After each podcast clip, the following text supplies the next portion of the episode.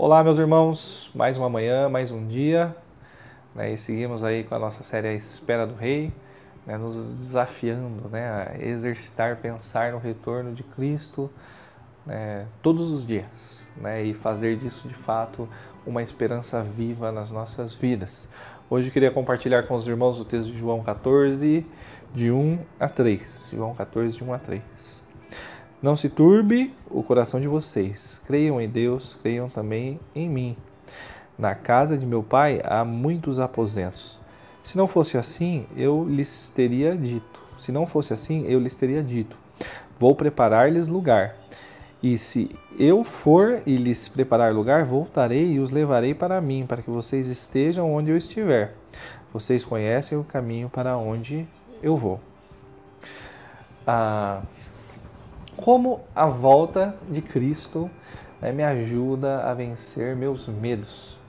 Né, se não for a esperança que temos em Jesus, né, o que mais pode nos ajudar a lidar com os nossos temores?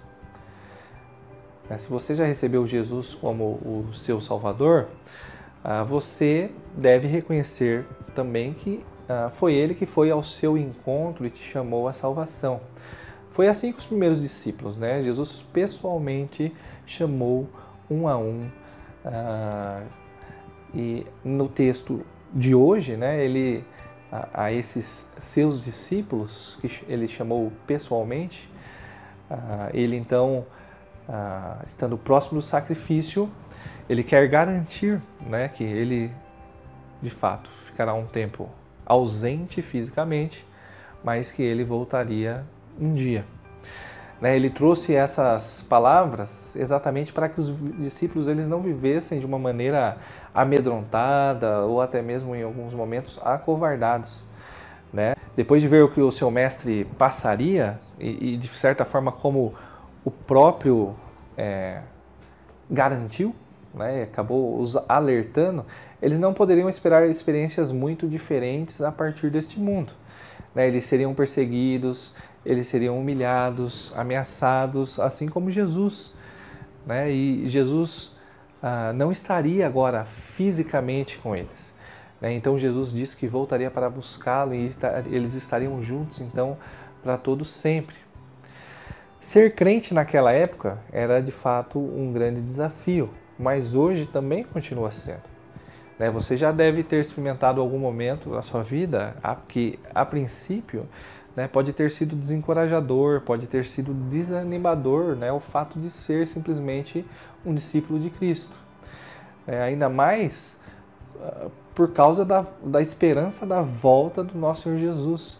Né? E essa esperança que temos ser tratada uh, pelo mundo como uma lenda, uma falácia, uma, uh, uma mentira né? mas para nós ela é convicção, para nós o retorno de Cristo é esperança, né? principalmente nos dias de provação.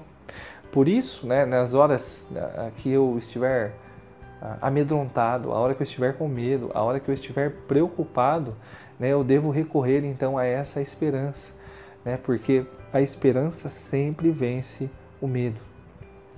Lembre-se né, de que Jesus veio primeiro aonde nós estávamos, justamente para nos levar aonde Ele está. Né? E hoje Ele está preparando um lugar especial para os seus discípulos. Né? Ah, seus discípulos, né, tendo em mente aqueles que então o têm como mestre, ou seja, nós, né, o que já recebemos Ele como nosso Salvador.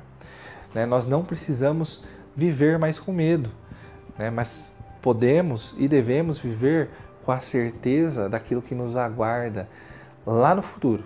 Né?